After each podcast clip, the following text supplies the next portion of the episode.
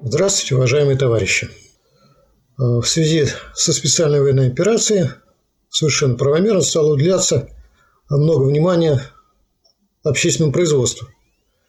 Потому что успех этой операции, естественно, зависит от того, э, в каком количестве, какого качества будет производиться вооружение.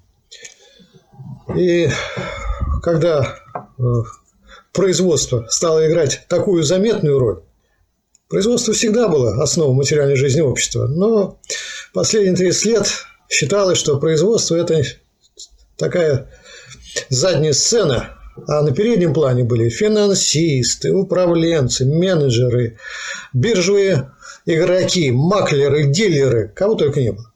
Так вот, сегодня выяснилось, что э, биржевые игроки, маклеры, дилеры и финансисты очень далеко отстоят от того, что необходимо для создания э, э, нужных вооружений для специальной военной операции. Выяснилось, что все-таки производство как было, так и остается основой материальной жизни общества, а сегодня просто э, производство – это решающая сфера для обеспечения обороноспособности, ну и, значит, для вообще э, сохранения России как государства и развития. Вот э, такой объективный фактор, он повлиял, естественно, и на теоретические представления о роли производства. Вот если мы вспомним, значит, последние три десятилетия э, считалось, что э, на первом плане является, выступает сфера услуг. Да. Считалось, что именно здесь создается основная масса дохода, валового внутреннего продукта. Ну, а производство – это какая-то такая долька. Ну, нужна, конечно, вроде бы. Ну, ну, что с него возьмешь? Но, тем не менее, значит, и без него не обойтись, но не это центральная сфера. Нет центральной сферы. То есть, э, соответственно, с ним можно было обращаться как угодно. И вот такой взгляд, он был естественным для тех, кто э, действовал в интересах увеличения прибыли. Поскольку в силу больших распределительных процессов прибыль, между прочим, оседала преимущественно в сферах, где до производства было очень далеко. В финансовой сфере, значит, на фондовых рынках, вот там сколачивались большие состояния, там действовали значит, э, гении финансовых проделок, гении, конечно, в кавычках, как называли еще их больше века назад.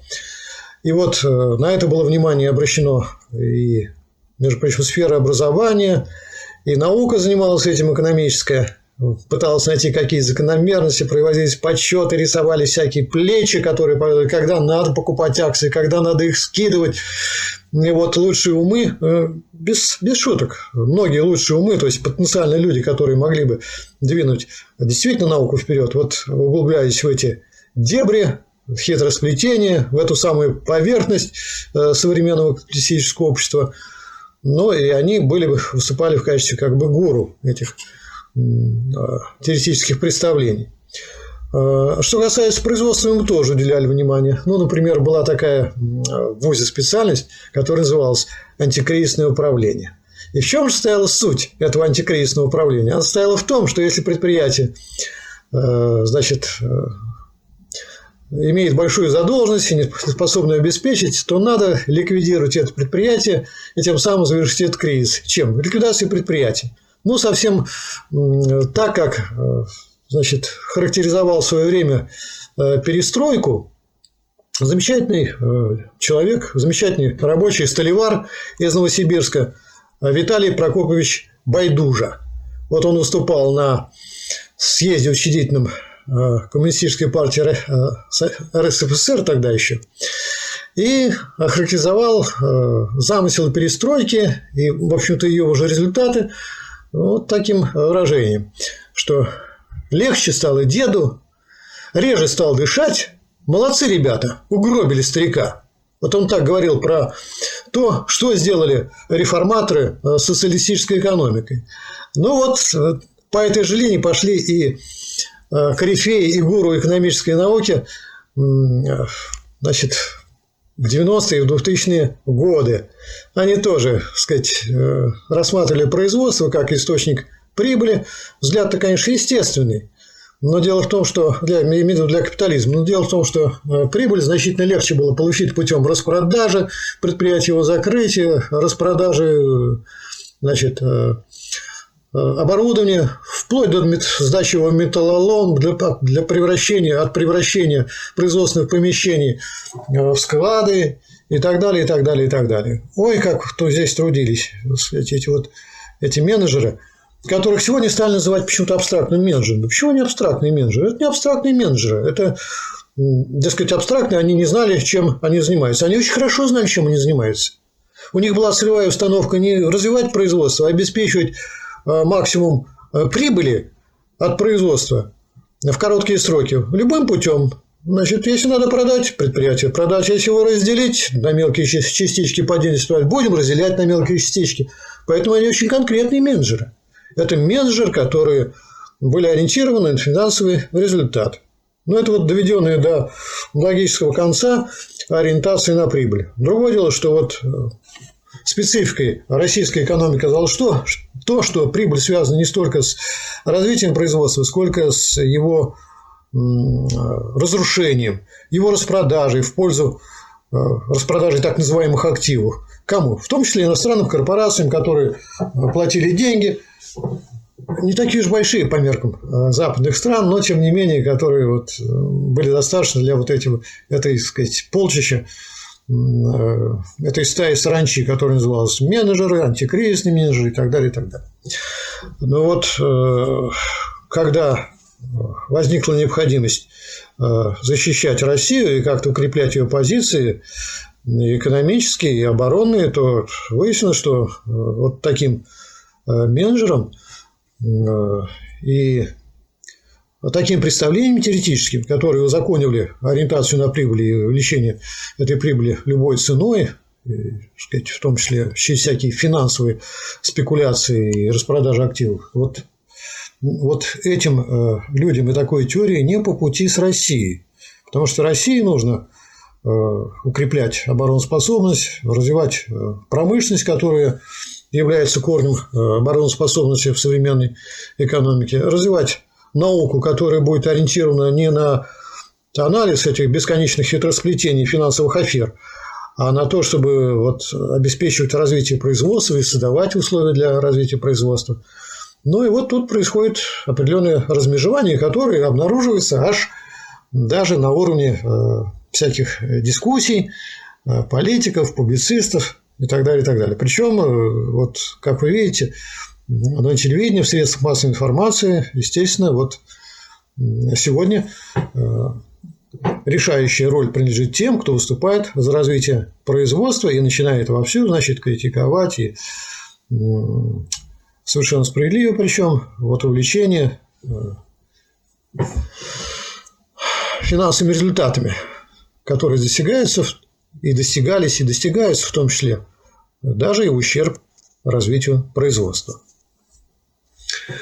Хорошо, значит, вот все эти теории, которые э, узаконивали, э, сказать, и освещали вот эту погоню за прибылью любой ценой, они так или иначе, э, сказать,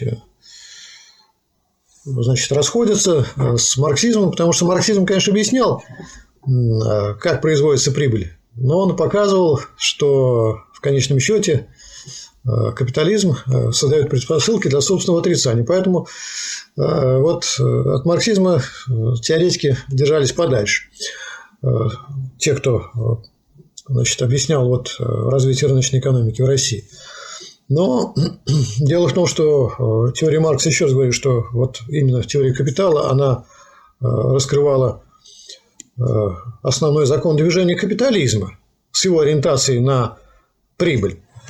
А сегодня мы видим, что эта ориентация значит, во многом противоречит развитию производства и зачастую просто вступает в противоречие в прямое. И поэтому, на самом деле, сегодня в основу значит, функционирования нашего производства должна быть положена не э, теория, которая объясняет увеличение стоимости, а теория, которая объясняет э, современное производство как производство, ориентирующееся на потребительную стоимость. И вот э, здесь мы отметим, что э, в экономической науке в советское еще, правда, в позднее советское время была сформирована марксистско-ленинская, я подчеркиваю, марксистско-ленинская трудовая теория потребительной стоимости, которая показывала, что экономика, основ, которая основывается на развитии научно-технического прогресса, э, получает э, возможность для своего полного развития именно в условиях ориентации на потребительную стоимость.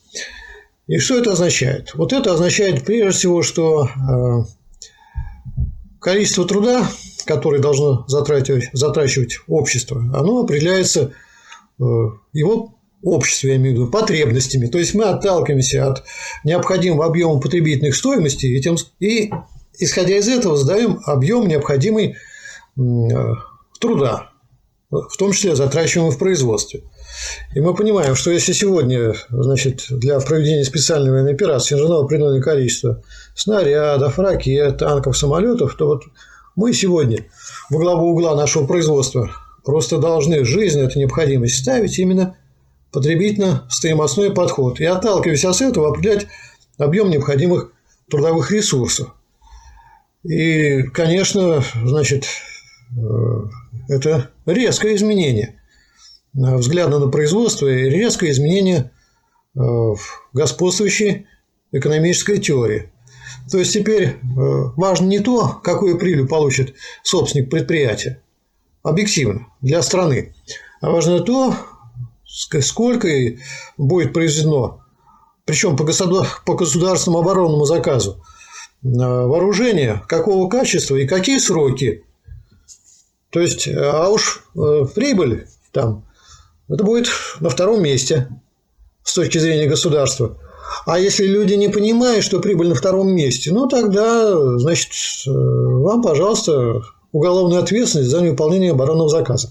Я понимаю, что, конечно, когда определяется э, необходимый размер производства, э, то должны учитываться э, соответствующие затраты, и оборонзаказ должен оплачиваться в соответствии с тем, чтобы эти затраты покрыть, но чтобы предприятие могло функционировать. Но все равно тут видно, что все эти стоимостные показатели играют вспомогательную роль. Они должны обеспечить достижение вот результата, выраженного в чем?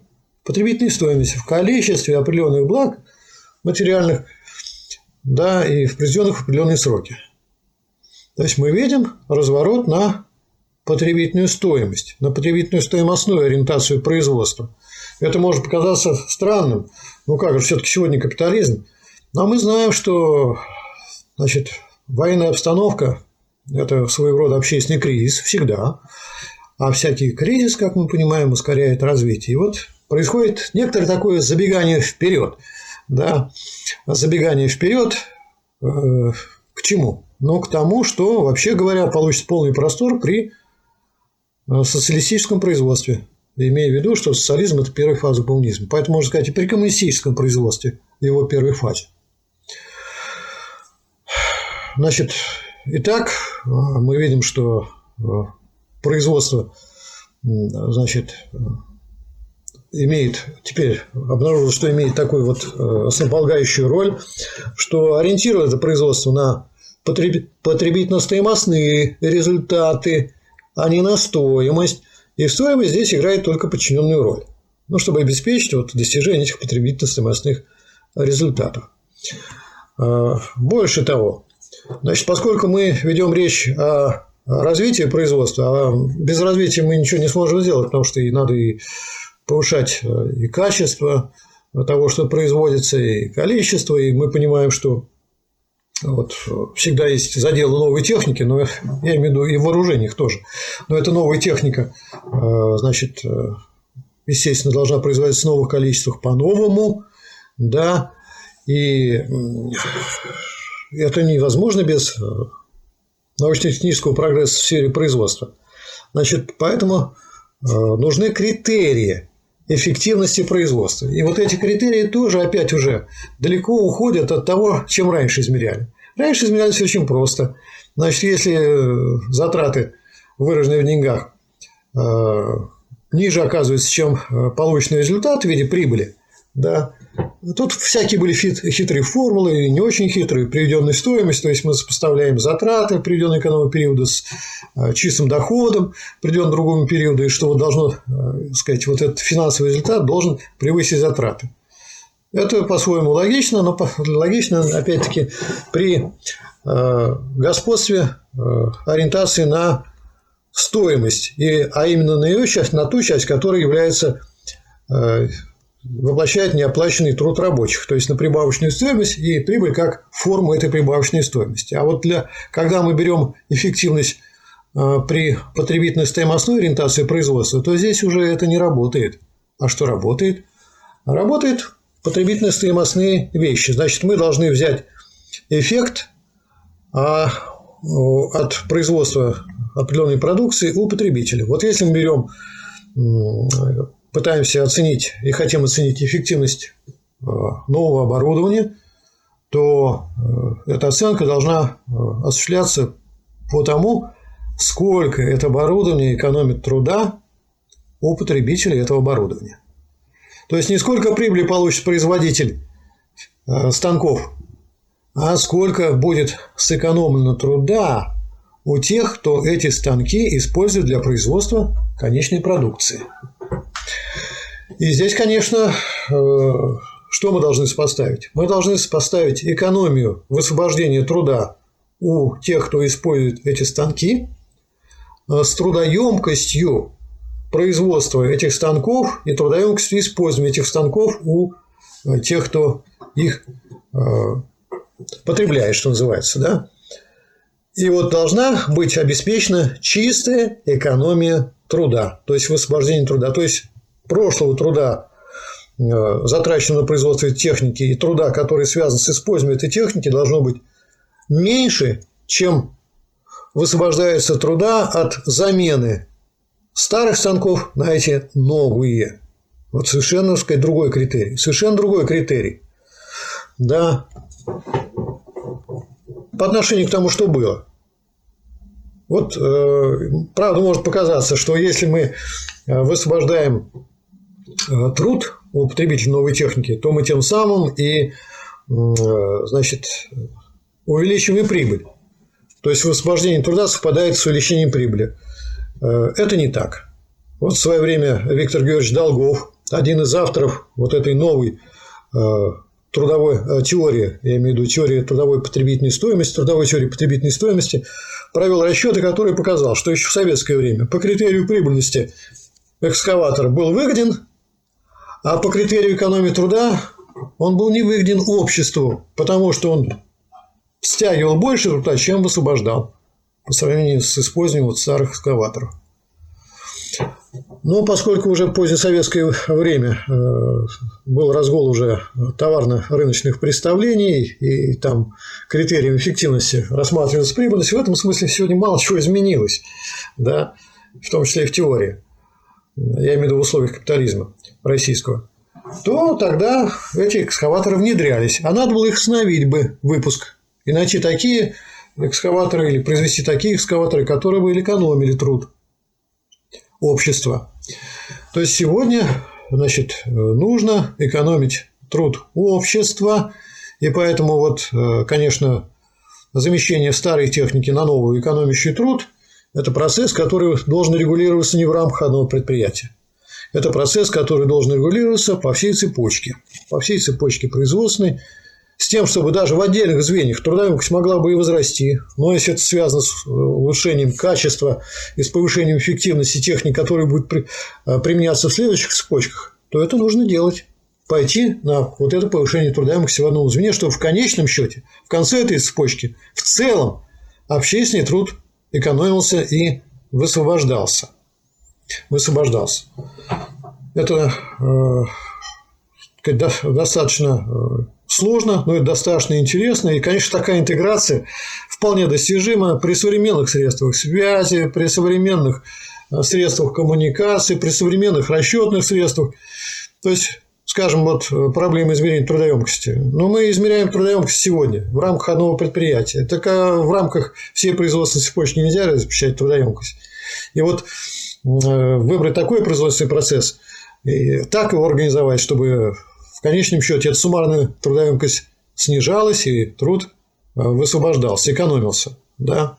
Можно, конечно. То есть технически все это настолько уже осуществимо, что вопрос только в том, а почему же мы не осуществляем? Ну, в том числе и потому, что в головах сидит еще эта прежняя ориентация на стоимость, на прибыль, и все формулы эффективности завязаны на увеличении прибыли, а не на увеличении потребительной стоимостного эффекта в виде экономии труда.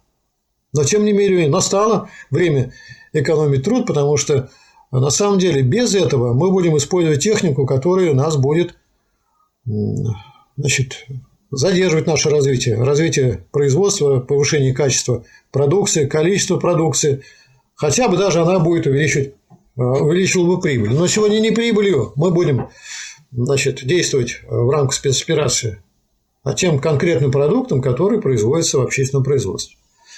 Значит, дальше. Э, вот очень много зависит от работников и от рабочих в том числе, мы знаем. И как же обеспечивать развитие работников ну, повышить, повышать их квалификацию, обучать надо. Об этом много говорится, но надо, сказать, еще это и сказать, наладить широко. Обучать э, не обязательно вот в том плане, что там пройти какие-то курсы, хотя это тоже полезно. Обучать рациональным приемам работы. И здесь огромные достижения есть. Э, вот я уже говорил о проекте, национальном проекте производительность труда и занятость. Там есть большие очень результаты достигнуты э, вот сегодня мне пришлось прочитать, что выработка повысилась в 50 раз. Наверное, все-таки опечатка за три года на предприятиях участниках этого проекта не на всех, а на половине. 50 раз. Но даже если в 5, то это вот проект, я не знаю, 4 года если, или 5 лет. Если в 5 раз выросла выработка на одного работника, мы понимаем, что за счет интенсивности 5 раз вы не увеличите выработку. Значит, здесь действительно произошло повышение производительности труда. Но это замечательный результат. Да? Так вот, если обучить таким рациональным приемам э, всех работников, если обучить таким рациональным приемам организации производства всех управленцев, что вот такая, такой рост выработки, мы получим огромную экономию труда. За счет чего? За счет обучения рабочих и работников. Не только рабочих, но и работников тоже, в том числе и управленческих. Значит, тем самым, э, вот если выработка выросла в 5 раз, то что это означает? Это означает, что работник получивший такое развитие, который умеет теперь действовать по-новому, да, замещает труд четырех работников. Пожалуйста, экономия труда. Сэкономил труд. Где надо было пять работников, теперь хватает одного. А четыре что? Высвобождены. Точнее, не сами работники, имеется в виду, конечно, а время, рабочее время, которое затратили бы четыре работника дополнительных, если бы они работали по-старому. Я все-таки предлагаю, конечно, различать э, сказать, высвобождение труда и высвобождение работников. Я вот хочу сказать, что я подчеркиваю, что э, потребительно-стоимостной эффект сам по себе означает высвобождение труда, а не работников. А не работников. Вот поэтому лучшим способом было использование вот этой экономии труда. Например, если действительно выработка увеличилась в пять раз, ну, сократить, скажем, рабочее время в два раза всем работникам. Да? а остальных перевести сказать, на новые рабочие места, на новые предприятия. И вот именно такой способ использования экономии труда, он сегодня очень актуален. Почему? Потому что мы знаем, какой острейший дефицит кадров рабочих. И не только рабочих, и инженеров тоже. Вот если бы благодаря повышению производительности труда а, мы получали бы такое высвобождение, то его эффект был бы очень, э, так сказать, правильно использовать в этих двух формах. Значит, остающимся, остающимся рабочим, оставшимся рабочим предприятий, если вот пятикратный рост да, а, производительности, мы, скажем, сокращаем рабочее время вдвое, а тех, кого, э, сказать, переводим на другие рабочие места, тех мы тоже готовим, обучаем, направляем в другие рабочие места, в те сферы, где наблюдается острая нехватка да, то есть мобильность рабочей силы – это нормально. Ведь не только для военных, так сказать, для тех, кто ушел воевать, дал приказ на Запад и в другую страну. Если мы вспомним о процессе индустриализации, то мобильность рабочей силы была очень высокая. Из Ленинграда отправлялись на Урал. И была задача, значит, ядро рабочего коллектива, производственного коллектива должны составить рабочие, так сказать, ленинградские на Урале. И потом, сказать, на Комсомольск на море направлялись люди. То есть это была нормальная ситуация. Понятно, что, конечно, э, нужно было строить и дома, и жилье, и то, что сейчас называется социальной инфраструктурой, что все это должно делаться в комплексе, разумеется. Но вот э, сама по себе трудовая мобильность – это тоже ведь очень неплохо. Потому что, ну, сказать, требуется и э, рациональное распределение ресурсов труда по территории России. А то у нас одна ситуация, все едут в Москву. Принцип пылесоса. Это что, очень рационально, что ли? А ведь были даже теории, которые объясняли, ну и хорошо. Вот чем больше Москва, а там высокий воловой внутренний продукт. Значит, чем больше, тем будет больше волового внутреннего продукта в расчете населения. А откуда берется этот воловой внутренний продукт? От того, что сдирают все с этих окраин. Москва от самых окраин. Так, может быть, сейчас обратный поток надо сделать. А как его сделать? Ну, вот, вот таким образом, в том числе. Э, сказать, на новые предприятия, да, и для, если мы эту, сказать, такую трудовую миграцию будем организовывать за счет, ну, и в пределах города, не обязательно уж далеко ехать, но и, и далеко можно поехать, найдутся желающие.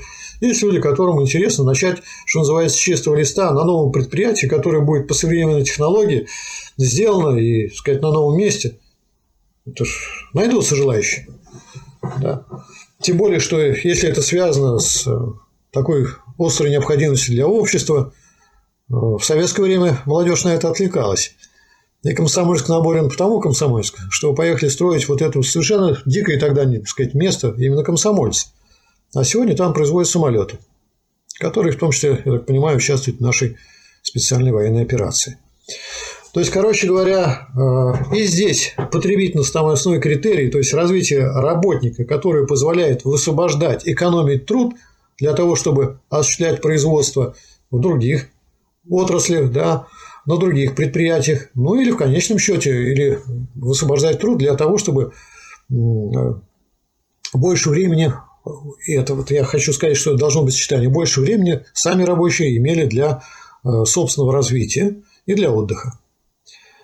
Ну и, наконец, э, третье, в чем проявляется потребительно-стоимостной эффект развития современного производства – Значит, если мы говорим о предметах потребления, то вот они производятся и будут производиться в условиях прогрессирующего производства с меньшими затратами труда. Да? А раз они производятся с меньшими затратами труда, то как надо изменять цены? Ну, понижать цены на эти предметы. А если цены на предметы потребления понижаются, то это означает, что для того, чтобы заработать Э, средства для покупки предметов потребления, нужно меньше трудиться. Объективно. То есть, э, вот вам, пожалуйста, тоже потребительно-стоимостной эффект. От чего? От производства предметов потребления при новых условиях. Для кого потребительный стоимостной эффект? Для потребителя, для покупателя этих предметов потребления. То есть, они могут получить дополнительное время поскольку для того, чтобы заработать на подешевевшие предметы потребления, то есть на те предметы потребления, цены которых понизились, нужно меньше тратить времени. И а, в современных условиях это тоже очень актуально. Потому что, ну хорошо, сегодня, значит, э, рабочие, работники на производстве работают в две смены напряженно. За счет этого напряженного труда, значит, они получают более высокую заработную плату, а потом им приходят всякие счета за газ, за свет, в которых э, мы видим повышение тарифов, а затем, поскольку у нас э, газ – это источник производства электричества, а на электричестве, например, производится э, основная часть значит, хлебобулочных изделий – там электрическая энергия используется. Это основная составляющая этих издержек. Значит, э, повысили цены электричества, повышаем хлеб, э, цены на хлеб и на все, и так, и так далее, и так далее, и так далее. То есть получается, что вот этот потребительно-стоимостной эффект при э, условиях, когда цены не понижаются, он пропадает. И он во что превращается, этот эффект? Эффект от производства предметов потребления в новых условиях, то есть с меньшими затратами потребления. Он во что превращается? Он превращается в дополнительную прибыль. Дополнительную прибыль того, кто э, производит эти предметы потребления. Но сейчас разве время нам дополнительных прибылей, что ли? Вот сейчас время такое, что нужно обеспечить сказать, доступность э, всем и работающим, и неработающим. А сколько людей, значит, стали беженцами, да, которые вот переезжают в Россию, пока не дают место своей работы, их надо поддержать. То есть очень ну, напряженная в этом смысле ситуация. А мы будем повышать цены, потому что будем руководствоваться ориентацией на прибыль. Да? По-моему, с этим пора прекращать. Тем более, что для этого будет возможность и появляется возможность в связи с тем, что используется достижение научно-технического прогресса. И я еще раз повторяю, что хватит э, сказать, рассматривать программу производительности труда с ее очень впечатляющими результатами, как э, добровольное дело. Кто-то захочет, кто-то не захочет. Пора уже приводить это, э, сказать, переводить в разряд обязательных для всех производителей. Что там, собственно, обязательно? Надо обязать заниматься рационализацией всех, от, значит, от директора до рабочих. Естественно, представляет для этого возможности в виде дополнительного времени для обучения, для э, значит, изучения этого передового опыта. Все это потом в сторисе окупится. Окупится в смысле затрат труда. Если мы потратим некоторое время в рамках рабочего для того, чтобы изучить передовые методы работы, а потом наша выработка, а точнее говоря, производительность повысится вдвое и втрое, то я вас уверяю, что вот эти затраты э, рабочего времени а это на самом деле не затрат рабочего времени, это дополнительное свободное время, придет к тому, что затраты рабочего времени резко сократятся. Ну, вот так, как сейчас это описывается. Ну, еще один пример я сегодня прочитал, что вот раньше значит, троллейбусы ремонтировались э, в течение 60 дней, а теперь они ремонтируются в течение 30 дней. Вот вам высвобождение рабочего времени. Вы множите эти 30 на 8, там, на сколько еще, или количество работников. Вот прям высвободилась масса этого времени. Вообще говоря, вот те, кто занимается производительностью, они хотят того или не хотят, они начинают оперировать трудоемкостью, снижением трудоемкости, повышением производительности труда и высвобождением, экономией труда в производстве.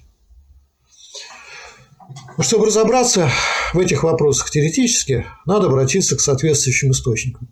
Должен сказать, что в России сегодня очень много дельных, толковых экономистов. Вот Делягин очень толковый экономист, дельный. Он рассказывает и о том, о всем. Но прочитать у него систематически новый взгляд, такой теоретический взгляд, имею в виду э, экономико-теоретический, политономический взгляд на то, как должно организовываться общественное производство, вы не сможете.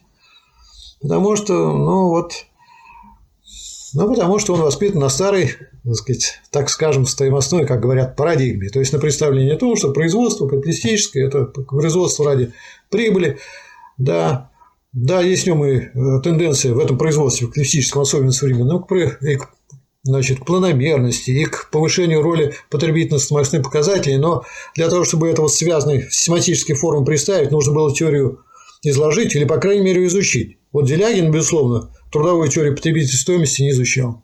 Так же, как не изучал и Вихазин.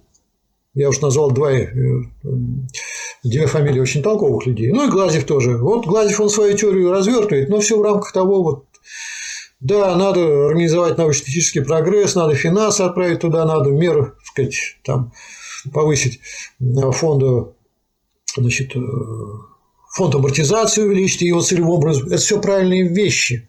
Но они берутся в такой форме, в которой не видно вот этого нового прогрессивного э, ядра потребительно-стоимостного.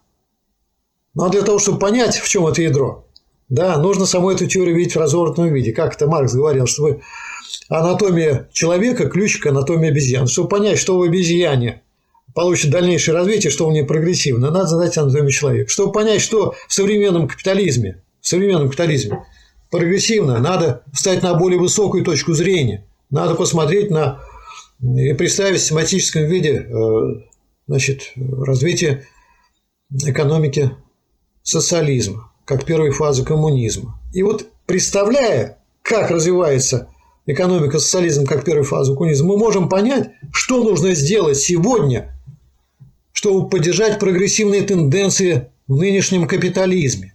Вот такая штука.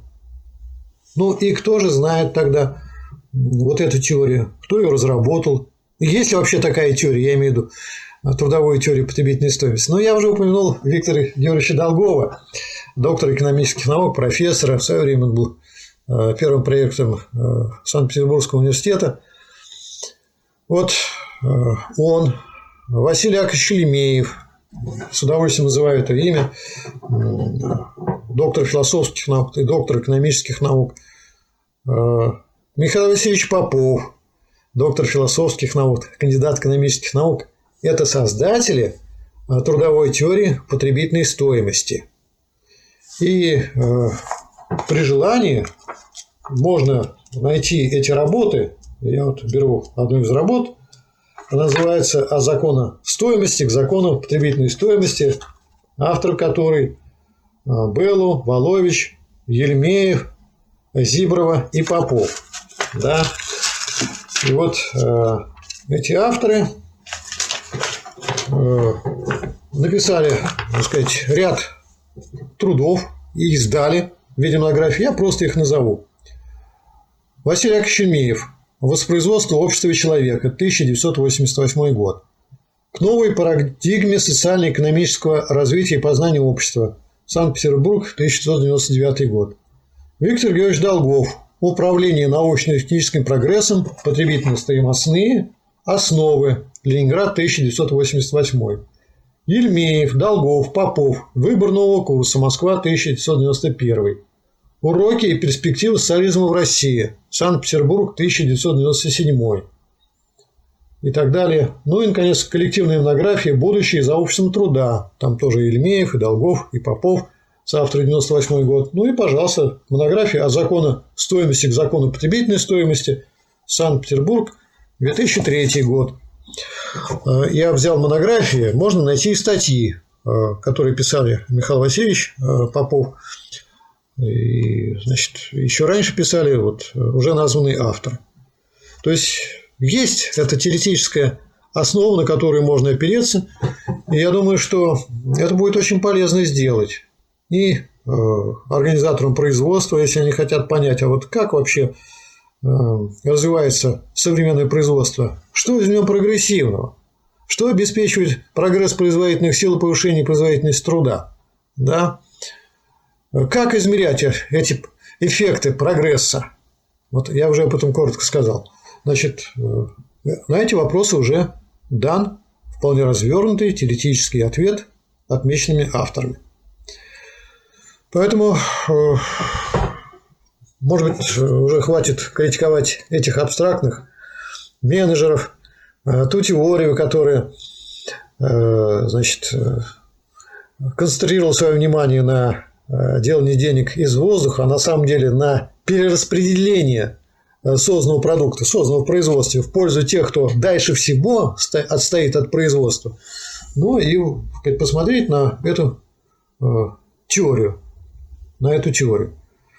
В этом заинтересованы, между прочим, и рабочие тоже. И они даже без этой теории, вообще говоря, э, в значительной степени организованные рабочие, организованные в профсоюзы, встают на эту позицию. Ну, например, я уже упоминал об этих антикризисных управляющих. Я должен сказать, что, например, у нас есть э, прекрасный опыт э, борьбы с этими антикризисными управляющими на заводе «Электромаш».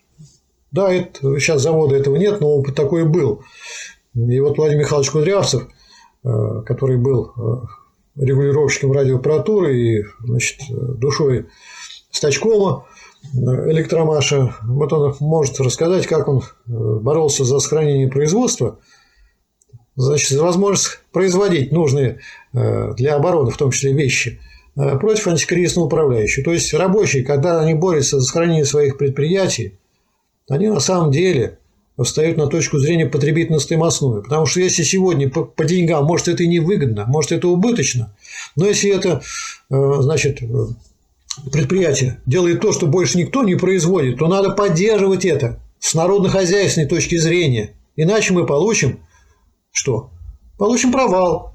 И когда обороняет то всю страну, не отдельного, не Иванова, Иванова, Петрова, там, финансово, так сказать, богача и так далее. Значит, тогда вот это общий результат будет терпеть, э, сказать, угрозу и, и какой-то убыток.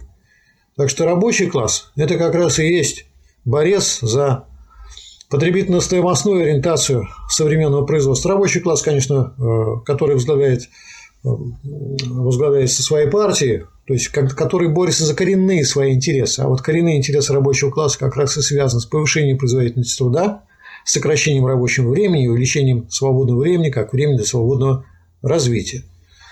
Поэтому для успеха в современной специальной военной операции нужно обратиться к трудовой теории потребительной стоимости, книгам, которые я назвал, к людям, которые эту теорию могут изложить и излагают значит, в своих публичных выступлениях. А кто это прежде всего? А это прежде всего Михаил Алексеевич Попов, президент Фонда Рабочей Академии, доктор философских наук и э, сопредседатель идеологической комиссии Рабочей партии России. Вот Рабочая партия России на свою программу включила эти коренные идеи, идеи трудовой теории потребительной стоимости. И поэтому, борясь в соответствии с своей программой, Рабочая партия России как раз и продвигает в жизнь вот эти прогрессивные тенденции. Поэтому, если мы, э, товарищи, кто-то, товарищи, далеки от теории и не хотят и не могут, и нет в этом необходимости заниматься разработкой теоретических вопросов, а хотят ей руководствоваться, то, пожалуйста, вступайте в Рабочую партию России, значит, изучайте ее программу, действуйте в соответствии с этой программой, и тогда вы будете в общем ряду бороться за э, приоритет потребительно-стоимостного подхода к развитию современного производства, а не за максимизацию стоимости. То есть за то, что уже устарело и должно уступить дорогу другую, другому способу производства и другой ориентации. Ориентации на обеспечение а, благосостояния и свободного всестороннего развития всех членов общества. А сегодня трудовая теория потребительной стоимости – это теоретическая основа нашей победы, имея в виду, что это теоретическая основа развития отечественного производства, которое кует оружие победы. Благодарю за внимание.